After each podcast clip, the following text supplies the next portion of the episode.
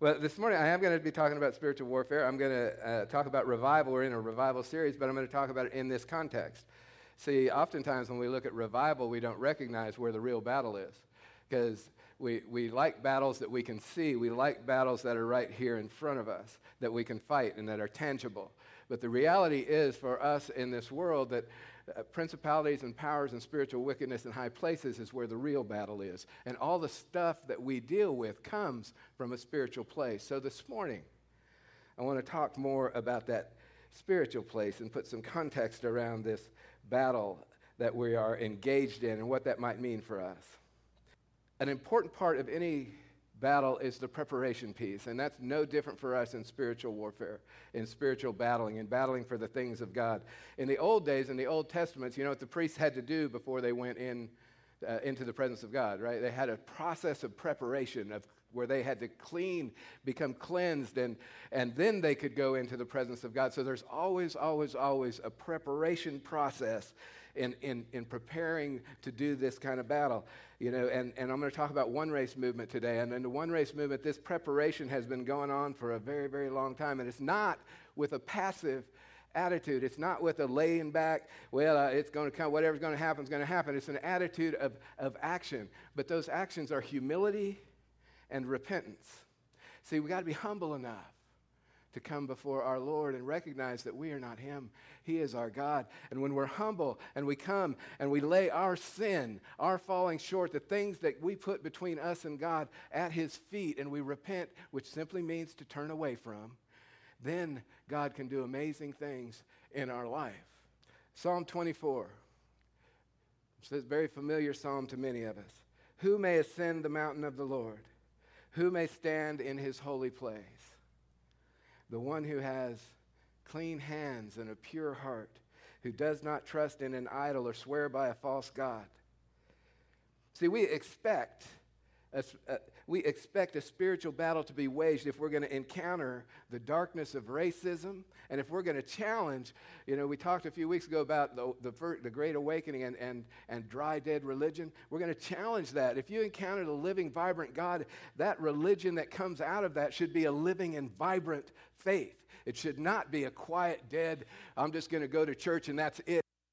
That is not who we are. That is not what we're called to as Christians. You may recognize this passage. It's been in songs. It's been in every message so far. If my people who are called by my name will humble themselves and pray and seek my face, then will I hear from heaven, and I will forgive their sins, and I will heal their land. To do spiritual warfare, we must prepare. So let me give you a little bit about the One Race Movement and the preparation process about how this has happened. About 10 years ago, a small group of a couple of pastors started meeting, and they started meeting to pray for revival. And they built relationships, and over the course of years of praying together, this vision began to crystallize and began to come together that we need to also look at, especially in the South, the impact that racism has had and what that means. And so out of that came this desire to move forward. And I understand, look, I'm from California. Don't hold it against me. But I'm from California, and part of my lineage, I'm Mexican, I'm Native American, it's the tribe, Chumash tribe, it's the California coastal tribe. I'm Irish. And my Irish ancestors came here in 1859 and booked it out west. They didn't have anything to do with, it's easy for me to say, well, I don't have anything to do with that, right? Let me tell you a story. One of the friends of mine that I'm getting to meet in this movement, his name is Glenn Collier. He's the pastor at New Harvest International Ministries. And he was playing tennis. He had his mom and his grandson, and he was playing tennis with his grandson in his subdivision. And a guy came home, and he pulled in, and he got out of his car, and he ran over to the tennis court and asked him, what are you doing here playing tennis? And he said, well, I live here. Oh. Well, how long have you lived here? I've lived here 4 years. It still happens. He's black. Yeah, he's an African-American pastor. It still happens. You know where this was? You know where New Liberty United Methodist Church is? It's a subdivision behind New Liberty United Methodist Church. 5 miles. It's still happening. And we've got to be willing as a people, if my people humble themselves, there is evil in the world, and we need to be willing to stand against it, even if we're not a part of it. You know, this is not about guilt and not about white anything, or it's not. This is a kingdom movement to push against the evil of racism and the evil that is coming out of that. We need to be willing to step into that. So these pastors began meeting, and then the first where I got pulled in was Victory Hamilton Mill had an event. It's a prayer and worship event, and that was the first of them, and what that consisted of: worship, music. And then three pastors would get up, and you know what they'd do? They'd preach right now. They'd get up and pray for no more than 3 minutes each. It was generally a Hispanic, a black, and a white pastor to illustrate that we're doing this together. And then there'd be worship, and then three pastors would get up to preach, right? No, they'd get up to pray. And that's all of the events that's the process of the events that we're having, which are just worship events to try to go before God and humble ourselves and pray and seek his face and turn from our wicked ways so that he can move. Out of that has come what the small pastor prayer groups. The first one that was founded was in Gwinnett. It's now kind of big. But they meet on the fourth Thursday, and we pray. We go. We talk about things that are going on. We pray together. We pray for revival. We pray for one another. And out of that, we started a Jackson County pastor prayer group that meets here on the fourth Wednesday of every month. It's a group of different races, different denominations. We come together to pray together and build relationships with each other, because we figure that if the pastors will take the lead and if we'll build relationships with one another. Can you imagine? Bishop Glenn's church is down in Beaufort, but there's no reason we can't join with them in ministry and do things together because of the relationships that we're building. And he and I have started a conversation about how to do that, because the kingdom is not worried about what we look like at all. The Stone Mountain event is simply the kickoff to this. And you've heard me talk about the Meet Us at the Mountain. This is the kickoff event. We've been doing a lot leading up to it, but that's not the end. It's not like, okay, this is it, because the event is not the point. The pastor prayer groups, the relationships, that's what matters. We've been in a period of 40 days in fasting that's ending this week, and a whole group of pastors have been a part of that. And we want to see God move. We want to see God move. There's over 7,000 people who have attended the events that we've had so far, and some have been small, 45 to 50, and some have been several thousand. But here's the thing. We are not about entertainment. We are not about entertainment. We are about intercession.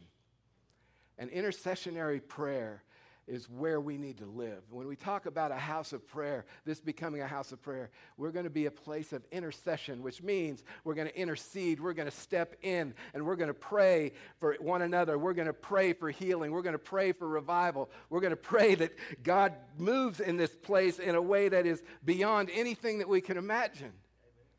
That's what we're praying for. Revival, to come to life, to live fully for him. And we know that there's going to be a cost. And I know that some of you don't want to hear this. And I don't care that you don't want to hear it, because it's not about me. It's about the gospel of Jesus Christ. And he is no respecter of person. He loves everyone. And all still means all. It will always mean all. Now, I pray that you'll join, but I can't do that for you. That's going to be up to you.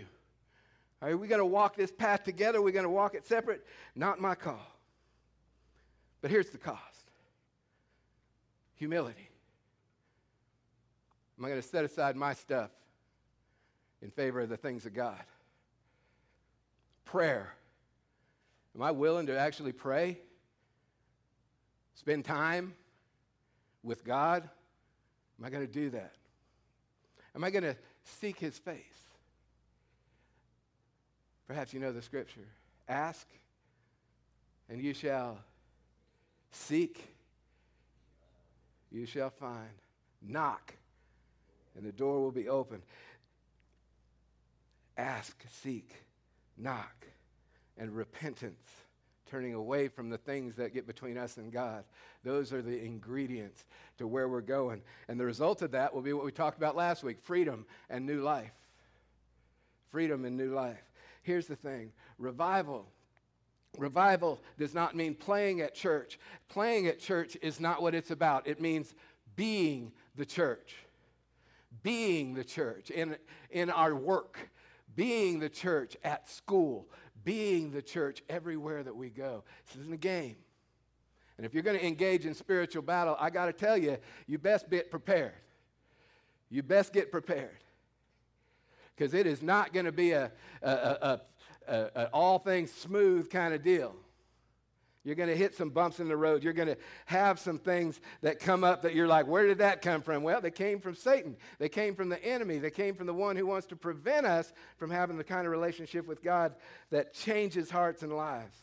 Racism and this dry, cold, dead religion are two of the most divisive forces at work in the church today, because one of them keeps us separate and the other one keeps us from living fully into our calling, and they both want to keep freedom and new life from happening. And the enemy wants to sow division and schism in the church.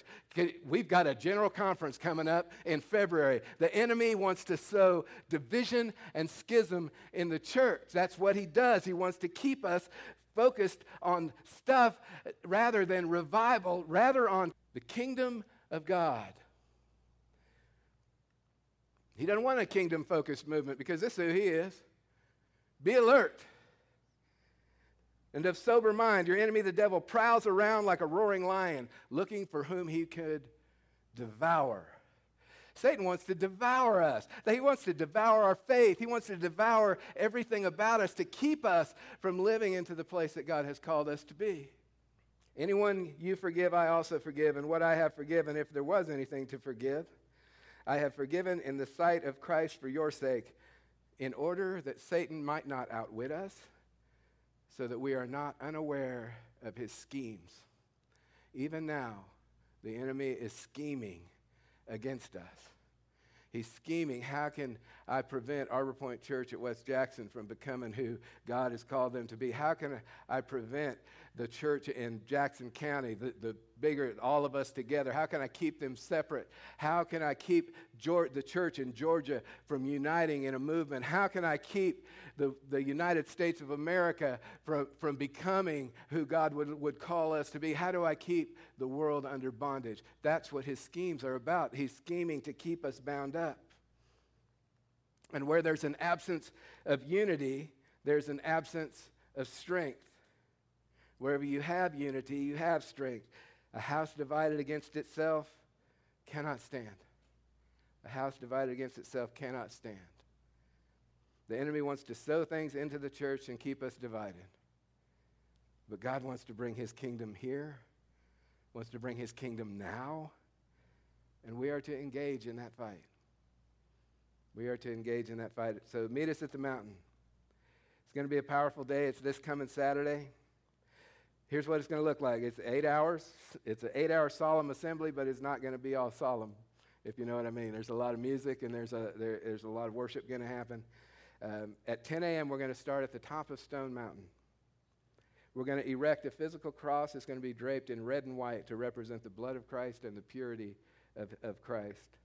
300-plus pastors are currently signed up to go, pastors and leaders. Where over 1,000 millennials are going to actually climb the mountain. There's over 1,000 signed up to do that. And we're going to have several thousand people on the top of that mountain. After that, we'll go to the base of the mountain, and there's going to be a stage there, and that's where folks like Tasha Cobb and Shane and United Pursuit and all of the acts with all of the folks who are leading worship will be. And hear this. This is one of the most powerful things. It's just one of the most powerful things. If you saw the video on Facebook, it's incredible. This is from Martin Luther King. He said, "I have a dream that on the red hills of Georgia, the sons of former slaves and the sons of former slave owners will sit down at the table of brotherhood." Will Ford, who's an African-American man, and Matthew Lockett, who's a white guy, they were friends for 12 years, and I think it was Matthew started doing some genealogy, and he found out that his family actually owned Will's family back in slavery times. Matt and Will are going to lead communion at Stone Mountain. The sons of former slave owners and the sons of former slaves are going to lead us at the table of brotherhood. At the end of the day, the pastors and we're going to covenant together and declare, and we're going to reclaim, we're going to pronounce against the principalities and powers and spiritual wickedness in high places. We're going to put on that armor of God. We're going to live into that. We're going to bind those principalities and powers in the name of Jesus Christ by the blood of the cross. We come together as the church, and we're going to join in this battle, and it's a continuing battle. And you are invited to come. Bring lawn chairs. They'll have water, but that's about it. So you've been to Stone Mountain. You know down there on the grass. And this morning I wanted to show you the prophetic vision and where that came from. So here's a video. The opportunity of a lifetime must be seized in the lifetime of that opportunity. And for me, one of the things the Lord has spoken to me about is his plan for revival in the city of Atlanta. And it was in 2003 that I was in a time of prayer, and I had this inner vision, and the Lord showed me this R and this X and this R. And he said to me, racism and religion are the two key principalities that need to be taken down over the city of Atlanta so that the spirit of death would fall and come down, and that revival would be released in the city. And I knew that Atlanta had been called Terminus historically, and that spirit of death was represented in that name, the end of the eastern rail line, or Terminus being a Greek word that speaks of death. And it was in that place of prayer I began to really understand that God had a plan to see revival released in our city. Well, it was just a little while later, I was in a car and I was driving, and I was just thinking about this racism and religion and revival and bringing down the spirit of death. And as it is sometimes, you kind of can question yourself, did you hear the Lord? So I prayed a little private prayer. I said, God, if that was you, would you just confirm it to my heart? And I just prayed that prayer, and when I opened my eyes, the car I was in, we were crossing a railroad track, and I looked up, and the very first thing I saw was this R, this X, and this R. And I knew the Lord was speaking. Racism and religion needed to be taken down over the city of Atlanta, and they needed to be replaced with reconciliation and revival. So it was later that year, 2003, that I got a phone call from a prophetic man in California, and he said, I have a word for you. And he said, I thought it was for someone in Stone Mountain, but he goes, I believe it's for you. And he said, the word is this: he's about to release a season of apostolic government to the city of Atlanta, and it's going to be followed by a massive move of the Spirit. Massive revival is coming to Atlanta, Georgia. And I heard that word, and I was just encouraged, because revival had been a key prayer point and burden of mine for many years. And I remembered that I had this tape that someone had sent me from Atlanta, and they said that there was a prophetic word on there that they thought would be pertinent to me. And so I took that tape, and I thought, well, I've already gotten one good prophetic word. Let's just see what's on this. And I put that tape in. And on the tape was this prophetic man named Sean Bowles, and he was prophesying in Atlanta in 1996. And he was describing this encounter he'd had with the Lord when he had been at Stone Mountain Park earlier that day. And as he was at Stone Mountain, he was viewing this statue that had been brought in for the Olympics. And this statue was a statue of 5 different horses, and the statue was entitled The Day the Wall Came Down. But the middle horse had this saying from Martin Luther King Jr., I have a dream. And while he was there viewing the statue, the Lord began to speak to him. And the prophetic word was this, that God was releasing a season of apostolic government to the city of Atlanta, and it was going to be followed by a massive move of the Spirit. A massive revival was coming to Atlanta. When I heard that on the tape, I was absolutely blown away, because it was the same prophetic word that I'd received on the phone just a few minutes before. Well, he went on to say this, that the Lord was going to change the testimony of Stone Mountain. It was now going to be a place of unity and healing, and that he was going to light up Stone Mountain with the glory of God. And then he said this, that the sign that this prophetic word would come to pass is that a plane would crash into Stone Mountain. So I thought, let me read this letter again and see what it says. And the letter that had come with the tape told me that a plane had in fact crashed into Stone Mountain in 2003, even 7 years to the day that the prophecy had been given. So fast forward now to 2016, and it was the 10th anniversary of IHOP Atlanta's 24/7 worship and prayer. And Lou Engle, our dear friend, was gonna come and speak that night on our 10th anniversary. So he gets here and he says, Billy, I've gotta talk to you. I've just been in the Houston airport and I ran into Sean Bowles. He goes, and Sean told me to tell you that the word for Atlanta is still on. I have a dream that one day on the red hills of Georgia, sons of former slaves and the sons of former slave owners will they be able to sit down together at the table of brotherhood. I have a dream. We will be able to hew out of the mountain of despair a stone of hope. Let freedom ring from Stone Mountain of Georgia. We begin to realize this, that the plane crashing into Stone Mountain, it was a picture of the prayer movement hitting that ancient stronghold. See, it was in 1915 that the Ku Klux Klan, for the very first time, burned a cross publicly. And the place they did that was on the top of Stone Mountain. We're going to a place where historically sin has been allowed to dwell. And I believe that if freedom rings, and Dr. King said this, so let freedom ring. So ringing freedom may not have been in his life. We may be carrying actually the legacy of Dr. King even now. I think that for pastors, this is hugely important for us to recognize how we have to lead the way in reconciliation. I believe right now it's so very vital for the church leadership, having a reconciled heart, will come together, cry out to God, and come against that stronghold of racism. I believe the Lord has marked Atlanta as a gate city, and He wants to visit this gate city with kingdom authority and release power on the church that will birth massive revival. And when Atlanta falls to the kingdom of God, the Southeast will fall to the kingdom of God, and the nation will feel the wave of the power of God's move of the Spirit and revival.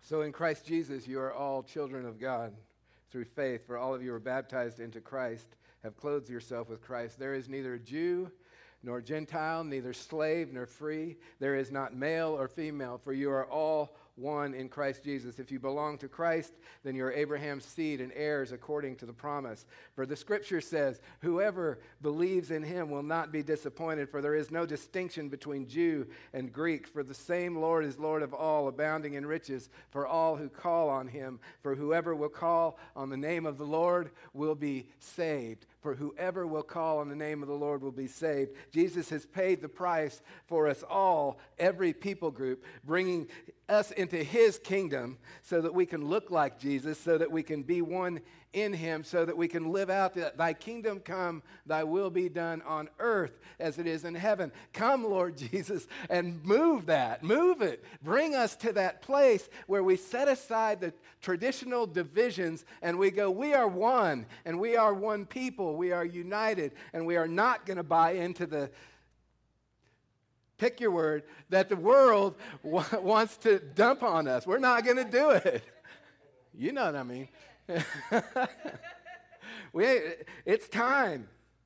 Let me close this out, because the core of all of this is always going to be prayer, prayer, prayer. This is from the Apostle Paul, Romans 1:11. I long to see you so that I may impart to you some spiritual gift to make you strong. That is, that you and I may be mutually encouraged by each other's faith.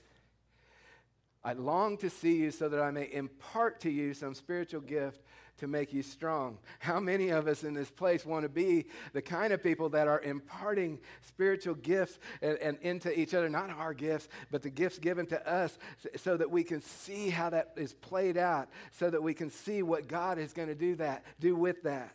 I long to see you. I fervently desire, I really, really, really, really want to be with you. Paul telling the church at Rome.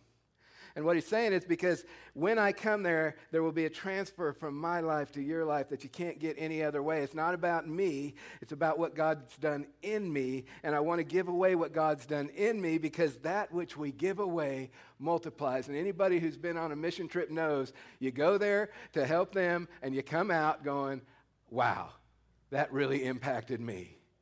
When we give it away, we receive so much more. What's the context of that? Let me drop back, kind of like last week, a couple of verses. First, I thank God through Jesus Christ for all of you. Because your faith is being reported all over the world. The God whom I serve in my spirit and preaching the gospel of his Son is my witness. How constantly I remember you in my prayers at all time. And I pray that now at last, by God's will, the way may be open for me to come to you.